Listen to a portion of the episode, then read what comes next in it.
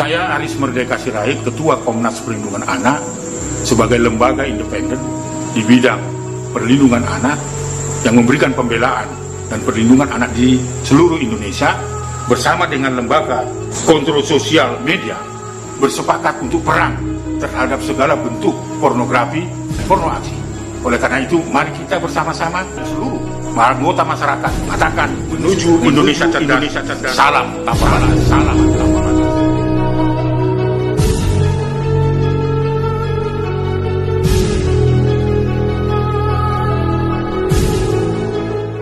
uh, bagaimana peran aparat penegak hukum terhadap tindak pidana penyebaran pornografi tersebut dan yang kedua bagaimana hambatannya uh, dari penegakan hukum tersebut oleh aparat penegak hukum. Jadi uh, pertanyaan yang akan saya beri nanti mungkin seputar peran aparat penegak hukum, peran uh, lembaga kontrol sosial media sendiri juga uh, dan juga beserta hambatannya. Paling nanti saya bakal ada pertanyaan tambahan mengenai pengawasan gitu, Bang. Iya. Oke, uh, untuk rumusan masalah yang pertama tadi mengenai peran aparat penegak hukum, pertanyaan pertama gini sih Bang, uh, bagaimana sih Bang ruang lingkup dari lembaga kontrol sosmed dan live streaming itu sendiri dalam menangani kasus penyebaran pornografi di aplikasi siaran langsung? Ya, jadi kalau uh, lembaga kontrol sosial media dan live streaming Indonesia itu ruang lingkupnya itu meliputi pencegahan yang pertama, yang kedua itu edukasi dan sosialisasi agar menggunakan sosial media dengan bijak. Yang terakhir adalah baru penindakan apabila sudah dilakukan sosialisasi, sudah dilakukan pencegahan, penggunanya masih bandel. Nah, kira-kira gitu karena memang sosial media itu kan akan kita warisin ke anak cucu kita. Kalau nggak ada yang peduli untuk melakukan sosial kontrol di dalamnya maka itu juga akan mempermalukan bangsa kita kan di mata dunia. Karena sosial media itu itu kupnya itu udah dunia kira-kira seperti itu. Uh, betul bang. Uh, jadi kalau LKSM itu saya singkat gak apa ya bang? Nggak apa-apa nggak apa-apa Oke, jadi kalau LKSM sendiri itu juga selain pencegahan juga ikut menindak gitu ya, Bang? Ya, dalam Berarti... artian sesuai undang-undang tapi. Jadi gini. Oh ya. Apa yang dilakukan Lembaga Kontrol Sosial Media dan Live Streaming Indonesia di dalam penindakan? Dia tidak bisa melakukan penindakan nangkep orang. Yang dilakukan hmm. adalah eh, relawan-relawan uh, yang tergabung di dalamnya sudah gitu pengurusan pengurusannya itu dia kan menggunakan sosial media juga. Rata-rata yang tergabung mm di relawan orang yang hobi menggunakan sosial mm media. kan live streaming aplikasi live streaming gitu. Apabila melihat yang nggak benar yang mereka lakukan itu mengingatkan melakukan edukasi dan apabila penggunanya itu bandel sudah diingatkan dengan baik dengan santun tapi juga bandel diberikan edukasi bahwa ini ada sanksi hukumnya juga bandel maka dicatat akunnya namanya apa jam berapa dia melakukan tindakan tersebut yang sifatnya konotasinya negatif di aplikasi mana dan disiapkan screenshotannya dan untuk pembuktian-pembuktian lainnya dan disiapkan orang-orang minimal dua orang sesuai undang-undang ya yang kita diatur juga di KUHAP itu uh, untuk alat bukti saksi karena minimal dua orang nah itu disiapkan juga yang dia juga ikut menyaksikan uh, tayangan yang negatif itu hmm. untuk kita siapkan laporan ke polisi oh jadi uh, bagi penonton live streamingnya tersebut juga bisa menjadi saksi ya bang? Ya menjadi saksi dan biasanya penonton hmm.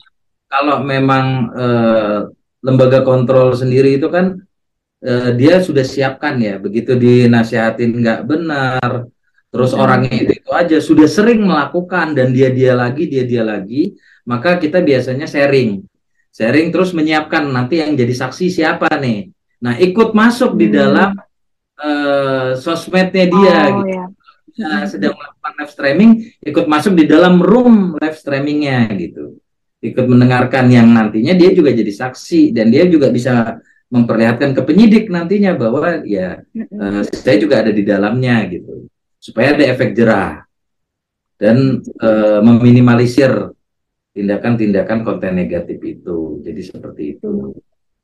Uh, berarti setelah dipersiapkan, habis itu melakukan pelaporan juga bang ke penyidik. Ya. Nah kalau untuk mekanisme pelaporannya itu sendiri ke penyidik bagaimana ya bang biasanya? Dia sesuai kuhap, jadi uh, kita datang, kita laporkan telah terjadi tindak pidana tersebut. Kalau lokus delikti dan tempusnya kita tidak tahu keberadaan orang itu di mana, maka biasanya melaporkannya di tingkat Mabes. Nanti Mabes akan melakukan profiling dari akun yang kita laporkan itu. Akun itu keberadaannya wilayah hukum Polda mana. Dan nanti kan di eh, alihkan ke Polda tersebut. Tapi untuk keterangan-keterangan kita yang sudah datang di eh, Mabes, yaitu diperiksa sebagai pelapor. Oke. Uh, biasanya pelaporan itu memakan waktu berapa lama bang sampai direspon? Kalau untuk direspon begitu datang ke SPKT itu ya langsung direspon, langsung hmm. direspon. Kita tunjukin di konseling itu kita tunjukin ini alat buktinya, kejadiannya seperti apa. Terus kita juga sudah melakukan pencegahan, kita mengatasnamakan lembaga, legalitas kita juga kita bawa saat itu dimintai keterangan dapat surat tanda terima laporan polisi langsung oh ya kalau untuk oh ya oke okay. kalau misalnya ditempuh hingga kasus diproses ke pengadilan itu biasanya berapa lama bang kalau ke pengadilan itu cukup lama kalau ke pengadilan uh, jadi dia uh, bisa berbulan-bulan kalau perkara itu P21. Tapi uh, mengenai itu kan kebijakannya kembali lagi ke penyidik. Kita juga mengedepankan hmm. untuk tujuannya merubah orang sebenarnya, bukan menghukum hmm. orang. Nah, biasanya setelah uh, orang itu diperiksa, itu dia minta maaf dan saat minta maaf klarifikasi, oh. lembaga kontrol sebagai pelapor kan ditanya apakah keberatan kalau perkara dihentikan ya sepanjang penyidik yakin kalau yang bersangkutan bisa berubah, ya kita tidak keberatan karena kita tidak punya kepentingan apa-apa. Kita cuma menjaga bangsa ini agar tidak ada konten negatif. Tujuannya cuma itu. Nah, jadi sekarang saya mau nanya mengenai kontennya itu sendiri sih Bang. Biasanya kalau dari lembaga sosmed ini sendiri, menurut Abang, konten mana sih Bang yang masuk kategori pornografi pada aplikasi siaran langsung Bang? Oke, yang masuk konten yang termasuk pornografi itu itu adalah konten yang memperlihatkan uh, alat-alat vital dan itu ada terjadi mm -mm.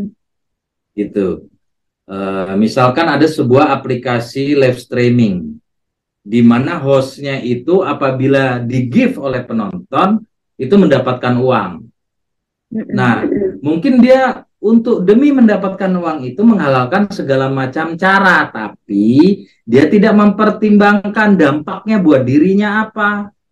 Bahwa jejak digital itu nggak pernah bisa dihapus.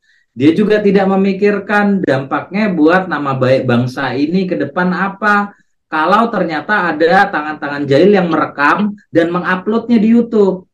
Nah, ketidaktahuan itu karena dibutakan dengan target uang dan lain-lain itu kita nasihati mereka kita ingetin kita sebagai penonton masuk ke roomnya dia kita ingatkan kami dari lembaga kontrol sosial dan streaming Indonesia mau mengingatkan jangan seperti ini jangan seperti ini atau kita minta agar dirinya menaikkan kita di room uh, voice video callnya di hmm. ya nah baru kita nasihatin ada sebagian yang setelah kita nasihatin akhirnya merenung dan berhasil kita cegah. Tapi nggak sedikit juga yang justru malah menantang. Hmm, malah marah ya bang? Iya, mengatakan bahwa loh ini yang yang melakukan saya, yang rugi saya kok pada ikut campur masalahnya yang rugi bukan diri sendiri, tapi juga nama baik bangsa ini.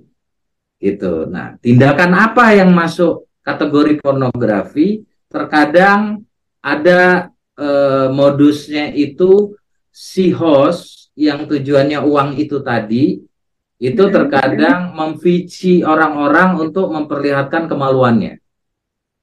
Me apa kan bang? Sorry. Ya, uh, memvici penontonnya video oh, call. Iya. Oh iya, oh iya. Ditonton rame viewers untuk uh memperlihatkan kemaluannya. Oh. Nanti di give gitu loh. Di give dengan jumlah-jumlah uh, tertentu hingga akhirnya dia mendapatkan uang. Oke. Okay. Nah, Jadi streamernya itu menawarkan gitu ya, Bang? Ya, menawarkan uh, ayo uh, yang berani nunjukin misalkan kemaluan siapa? Dia dinaikkan hmm. terus oh. seperti terkesan tidak ada dosa, ketawa-tawa, kita nasihatin, ingetin, hmm. malah nantang. Nah, itu yang dilakukan penindakan dan tidak sedikit yang dinaikkan untuk dipengaruhi agar memperlihatkan kemaluannya itu itu terkadang anak-anak itu yang buat kita sedih makanya lembaga kontrol sosial media dan live streaming Indonesia sempat bekerja sama dengan Komnas Perlindungan Anak dan kita ketemu langsung oleh Bang Aris Merdeka Sirait untuk melakukan pencegahan dan kolaborasi saat melakukan penindakan. Hmm. Nah seperti itu. Oke oke baik bang. Uh, namun uh, aku mau ada follow up question mengenai kontennya itu sendiri di bang. Jadi kan tadi konten yang termasuk konten pornografi itu yang menunjukkan alat vitalnya. Namun misalnya si broadcasternya itu hanya menggunakan uh, pakaian dalam doang seperti itu, menampilkan pakaian dalamnya doang, itu apakah termasuk ke pornografi juga bang? Kalau secara eksplisit pornografi yang disebut di undang-undang pornografi itu adalah dia yang unsurnya ketelanjangan. Hmm. Lalu unsurnya persetubuhan. Nah, di luar dari itu yang sifatnya hanya memperlihatkan aurat tapi belum masuk di dalam secara eksplisit ketelanjangan, maka itu tidak masuk di dalam pornografi. Hmm masuknya kalau mau kita tindak itu di Undang-Undang IT pasal 27 ayat 1 yang bunyinya setiap orang dilarang mendistribusikan atau mentransmisikan konten asusila. Jadi dia belum masuk secara eksplisit di pornografi, tapi secara asusila dia sudah masuk.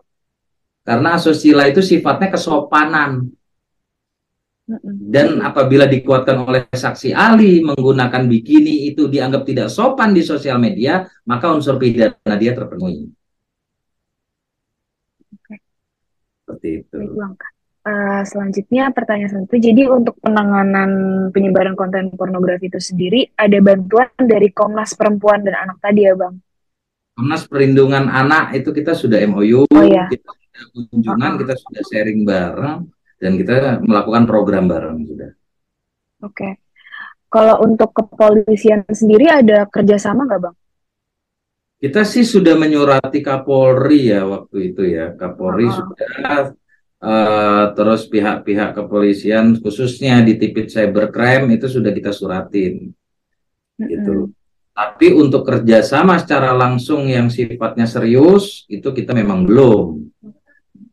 Hanya untuk audiens dan kita suratin itu sudah dan disambut baik gitu aja. Oh, tapi belum direspon untuk ke arah yang lebih serius ya bang berarti? Serius untuk mengerjakan program bareng untuk dibuatkan oh. jadwal. Kerjanya kan harusnya seperti itu detail. Iya betul bang. Nah, itu Oke baru kalau hmm. Oke bang, kalau untuk pelaporan sendiri itu berarti ke Tipit Cyber atau ke PPA bang? Kalau peratu, uh, laporan itu ke SPKT, baik dari tingkat Polda oh, atau iya. Nah, memang kalau kita bicara Polsek dan Polres, itu kan harus bicara wilayah hukum yang tepat. Sementara sosial media ini penggunanya seluruh Indonesia. Untuk lokus delikti kompetensi relatif yang paling tepat itu adalah Mabes karena skup Mabes adalah Indonesia di SPKT. Tapi apakah nanti yang menangani unitnya di mana, dirnya di mana, yaitu nanti tergantung kebijakan dari pihak kepolisian itu sendiri. Apakah di titik cybercrime, apakah PPA gitu. Oke, jadi ke SPKT ya Bang kalau untuk melaporkan itu. Oke, Oke, uh, kalau belum ditentukan belum apa Bang, maaf Bang. Belum ditentukan unitnya yang menangani saat lapor ke SPKT. Oh, oh iya oke. Okay. Hmm. Kalau misalnya uh, eh, LKSM sendiri, apakah sudah ada kerjasama dengan platform-platform yang media sosial itu sendiri, Bang? Kalau kerjasama tidak ada, tapi kalau kita rajin menyurati itu ya. Jadi hmm. pada saat kita temukan ada dugaan konten negatif di aplikasi tersebut, kita suratin dan kita tembusin ke Menkominfo surat itu. Nah biasanya setelah kita suratin, si aplikasi membenarkan sistemnya, diperbaiki, oh. memperbaiki sistemnya. Contoh di aplikasi sebutlah aplikasi inisial B. Di aplikasi tersebut eh, diduga ya banyak terjadi misalkan memperlihatkan aurat dan lain-lain. Terus kita suratin kalau ini di budaya Indonesia, di sopan santun bangsa Indonesia ini nggak baik. Jadi mohon kepada saudara sebagai PMA perusahaan modal asing yang bergerak di bidang uh, aplikasi tersebut uh, streaming tersebut untuk memperbaiki sistem saudara agar penggunanya bagi orang Indonesia itu ada larangan-larangan yang sifatnya uh, di situ harus mencerminkan nilai luhur bangsa ini. Nah, setelah kita suratin itu biasanya mereka membuat sistem benet. Jadi pada saat oh. ada yang memperlihatkan aurat terdeteksi dengan monitor mereka, terus tiba-tiba akunnya ke ban dan dia tidak bisa login lagi di akun tersebut dan kita apresiasi itu untuk cukup baik. Nah, apabila pihak aplikasi sendiri setelah kita suratin sampai dengan tiga kali surat kita nggak digubris, maka kita membuat aduannya ke Kominfo, bukan ke kepolisian karena rananya itu adalah tanggung jawab Kominfo untuk menertibkan. Sampai di sini ya. Ke Kominfo, oke. Okay. Uh, eh, Kemudian kalau untuk uh, kalau menurut Abang sendiri, apakah penegakan hukum yang dilakukan oleh APH itu ya Bang, aparat penegak hukum terhadap konten penyebaran konten pornografi itu sudah maksimal ya Bang? Kalau untuk sejauh ini belum. Belum. Kenapa saya katakan belum? Karena masih banyak banget aplikasi, bahkan aplikasi yang tidak berizin, tapi penggunanya banyak orang Indonesia, itu juga marah sekarang. Makanya kalau usulan, kalau ditanya usulan, kira-kira ada pertanyaan usulan. Ada nggak tanya usulan ke Bang Ari? Usulan buat Republik ada, ini ada. Oke, sekarang Bang Ari jawab. Kalau ditanya usulan, kan di negara kita ini ada kayak untuk uh, tindak pidana korupsi itu ditangani oleh KPK ya. Terus kayak tindak pidana yang lain-lain itu ada institusi khususnya, komisi khususnya ya. Nah, kenapa tidak dibuat e, mungkin bisa di bawah Kominfo itu komisi penindakan konten negatif di sosial media. Mm -hmm. Yang memang fokus dan konsen di situ agar penertibannya juga bagus. Itu yang pertama. Yang kedua, untuk menjadi streamer, untuk menjadi official host itu mudah banget. Hanya mendownload aplikasi, sudah gitu dia melakukan streamer Iya, Padahal betul. kalau dia melakukan konten itu negatif, cara bicaranya dia nggak mencontohkan yang baik, bicaranya kotor saat dia melakukan siaran, kan bisa dicontoh sama generasi muda yang lain, sama adik-adik kita. Suatu saat nanti yang belum menikah kita kita ini udah nanti punya anak, anak kita main sosial media kan orang tua riskan. Nah seharusnya kalau dibentuk komisi itu bukan hanya penindakan, tapi dia ada standar uh, study. Ya jadi ada kayak semacam diklat pelatihan bagi yang mau melakukan streamer bersertifikasi. Hmm. dididik dulu pembicaranya pengajarnya dari kominfo dari kepolisian dari kejaksaan. Jadi Indonesia ini jadi bagus penggunaan sosial medianya. Hmm. sambil dididik diajarin bahwa kalau kalian mau menjadi streamer itu itu memang pendapatan yang menjanjikan saat ini Betul bang. Pendapatan yang menjanjikan saat ini dan juga bisa menjadi profesi baru di Indonesia. Nah, gitu loh. Jadi dengan dengan menjadi profesi baru itu di Indonesia tentunya selain sosial kontrol dia harus memang ada hmm. uh, institusi khusus yang harusnya dibentuk presiden seperti komisi hmm. Kayak seperti kalau di, di korupsi itu ada KPK berarti ini dibuatkan komisi yang memang khusus untuk di sosial media.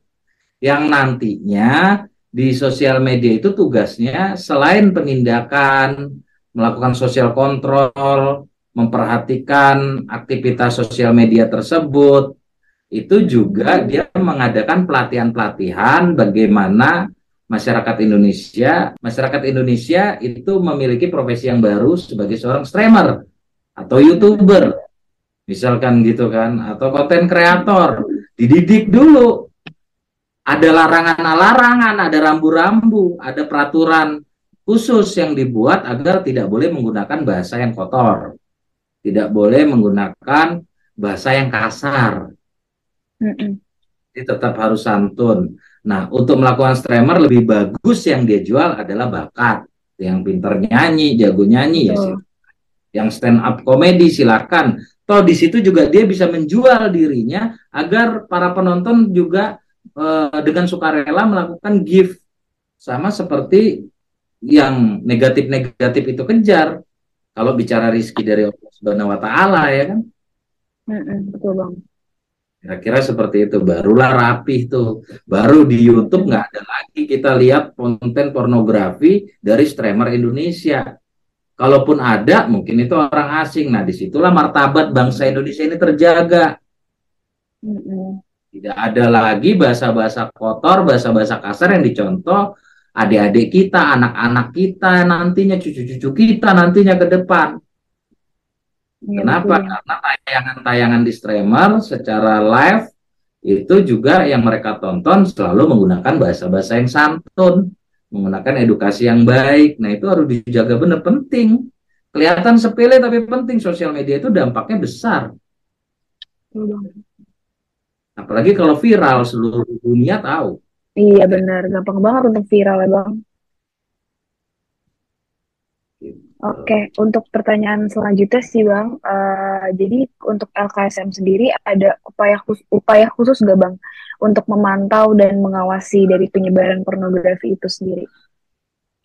Kalau upaya khusus enggak, cuman yang dilakukan lembaga kontrol sosial media adalah dia merekrut sukarelawan sebenarnya dengan hmm. cara setiap aplikasi yang ada itu uh, tentunya ada penggunanya. Nah, saat penggunanya itu merasa risih dengan konten negatif dan terpanggil untuk memperbaiki, itu bergabung ke lembaga kontrol sosial media uh, live streaming Indonesia untuk menjadi relawannya dan juga ikut memantau terus uh, kita selalu diskusi mencari solusi bagaimana konten negatif itu agar bisa berhenti di aplikasi tersebut. Barulah kita siapkan surat ke aplikasinya agar mau bekerja sama memperbaiki memperbaiki sistemnya, bisa membanet user-user yang tidak bertanggung jawab. Gitu. Terus usernya si relawan ini itu memberikan nasihat, memberikan edukasi agar merubah caranya melakukan siaran supaya lebih positif. Begitu bandel baru penindakan hukum, membuat laporan polisi dan lain-lain. Itulah tindakan khusus yang dilakukan lembaga kontrol sosial media dan live streaming Indonesia. Kalau untuk pemantauan dan pengawasan tersebut, apakah dilakukan secara berkala, Bang? Enggak, jadi gini, orang itu kalau sudah kecanduan sosial media dan juga sudah main sosial media, itu bisa semua aktivitasnya dilakukan dengan uh, menggunakan sosial media. Contoh, uh, ada seorang dokter, ini yang sifatnya uh, positif ya, dia menggunakan aplikasi live streaming dan dia juga seorang official host. Dia ada pendapatan sampingan dari gift. Dia lagi praktek di rumah sakit memberikan edukasi saat dia praktek dia sambil live untuk hal-hal yang tidak dilarang gitu.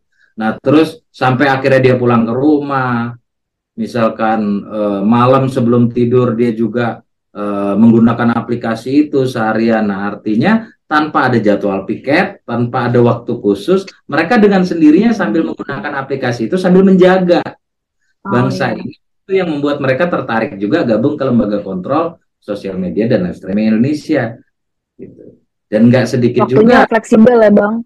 Fleksibel.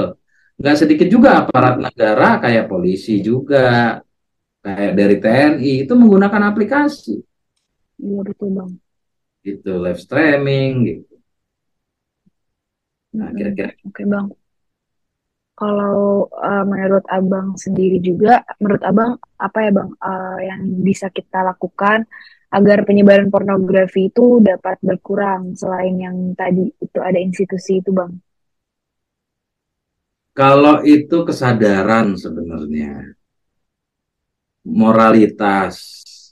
Bangsa ini ini harus ada orang, orang anak-anak muda yang telaten memberikan edukasi. Terus menggunakan sosial media itu juga selalu kental dengan edukasi dan ajakan-ajakan yang positif. Bayangkan kalau jumlah penduduk kita yang menggunakan sosial media lebih banyak yang memberikan edukasi, tentunya yang negatif itu jadi minder.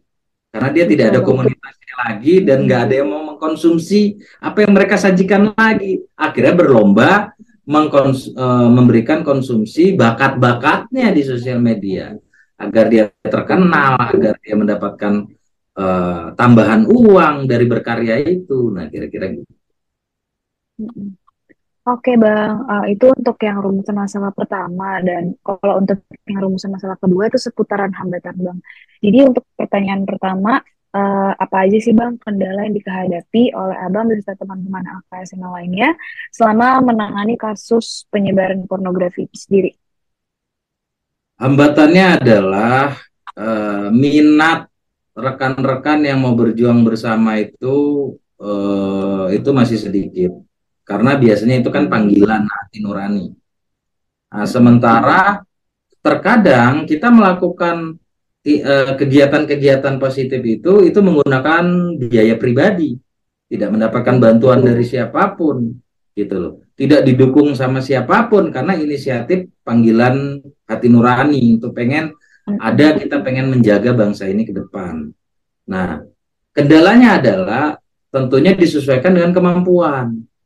Contoh hmm. saat kita ingin membuat laporan polisi atau ingin mengajukan program seperti dibuatkan training center di ACC sama Kominfo, kita harus jalan, hmm. kita harus datang ke sana dengan jarak tempuh yang lumayan dan lain-lain. Itu tentunya pada saat teman-teman pengurus ini saat ada rezeki di luar profesinya masing-masing hmm. untuk ya berkarya untuk mengabdi di uh, lembaga yang memang kita dirikan bareng-bareng ini gitu. Kalau untuk kendala dalam mengawasi dan memantau itu ada nggak bang? Kalau untuk kendala dalam mengawasi dan memantau sejauh ini yang signifikan nggak ada ya, karena rata-rata hmm. kita yang memantau itu adalah orang yang menggunakan aplikasi itu dan hobi menggunakan aplikasi. Oh, iya, Jadi yang hobi main Instagram misalkan, hobi main Facebook misalkan, ya memang dia tiap hari ngebuka Instagram dan Facebook. Saat dia buka ada hal-hal negatif, ya itu yang didiskusikan kita bareng-bareng pencegahannya bagaimana secara hati nurani. Baru kita siapkan, kita buat surat, kita buat apa agar bisa pencegahan itu bisa ber, e, berjalan dengan baik. Kita lakukan edukasi, ajakan-ajakan positif. Jadi nggak ada kendala, karena memang hati ini udah suka melakukan itu gitu. betul dong betul bang terpaksa gitu kalau untuk kasus-kasus yang dilaporkan sendiri itu banyak masih bang yang sam nggak sampai ke pengadilan kalau kita udah lapor ya sampai ke pengadilan sih rata-rata oh. udah lapor ya uh, hmm. tapi kalau misalkan kita uh, udah lapor SPDP-nya belum dikirim ke kejaksaan dan juga penindakannya itu baru diberikan peringatan saat masih tahap penyelidikan, nah itu dipertemukan dan kita nasihati, dia betul-betul berubah, dia disuruh wajib lapor dan dilihat perkembangannya ternyata dia menggunakannya baik dan lain-lain itu nggak nyampe ke pengadilan. Oh, oke. Okay. Jadi nggak nyampe ke pengadilan memang karena uh, si pelaku itu mau berubah ya. ya okay, tapi kalau dia udah salah, dia dinasehati, dicegah, orang udah sabar berbulan-bulan mantau dia tapi dia nggak berubah. Nah, begitu kita bikin laporan dia juga nggak kooperatif ya udah dipastikan naik ke pengadilan. Betul betul bang. Uh, kalau untuk penegakan hukum dari aparat penegak hukum, terutama penyidik itu sendiri, menurut abang masih ada kendala nggak bang dalam menegakkan tindak pidana penyebaran pornografi ini? Kalau kendala yang signifikan ya nggak ada, karena itu tadi kita masing-masing dari kita tidak punya kepentingan. Penyidik berjalan dengan fungsinya dan tugasnya. Kami lembaga ini juga berjalan dengan fungsi dan tugasnya karena panggilan hati nurani. Sementara eh, prosesnya itu kendalanya ya kendala-kendala ringan seperti misalkan waktunya, seperti terkesan hmm. serius penanganannya, terlampau lama, bertele-tele itu ya pasti ada di lapangan. Gitu. Tapi setelah kita uh, tanya, kita minta SP2HP, surat perkembangan hasil penyidikan dan lain-lain ya berjalan lagi. Nah, kira-kira gitu. Hmm. Harus dikawal. harus diingetin gitu ya, Bang. Kendalanya hanya sebatas itu aja yang umum. Oke. Okay. Kendala waktu. Jadi kalau untuk selebihnya kalau kita dilapor dan uh, pelakunya memang tidak mau berubah pasti akan sampai ke pengadilan gitu ya, Bang. Pasti sampai ke pengadilan karena berkas perkara udah jalan. Oke bang, uh, kalau dari aku sih cukup itu aja bang. Siap. Makasih banyak ya bang. Uh, mungkin aku mau nanya nanti kalau sekitar sekiranya saya ada pertanyaan follow up lagi di lain waktu itu boleh menghubungi abang lagi ya. Boleh. Terus Bang Ari juga izin mungkin dialog ini nanti untuk sebagai edukasi masyarakat Bang Ari upload di okay. YouTube Bang Ari gitu. Oke, okay, siap Bang dan terus melakukan karya-karya yang baik. Dan nanti ya. kalau sudah jadi sarjana hukum mengamalkan kepada masyarakatnya di sesuai hobi yang disukain ke mana, hmm. alurnya ke mana, bermanfaat untuk bangsa dan negara. Oke. Okay. Ya, amin, amin. Boleh foto bersama dulu ya, Bang? Boleh. Oke. Okay. Aku izin screenshot ya, Bang. Uh, satu, dua, tiga. Oke, udah Bang. Makasih banyak ya Bang. Semoga Abang sehat terus dan sukses. Makasih banyak ya Bang. Ya. Amin. Ya.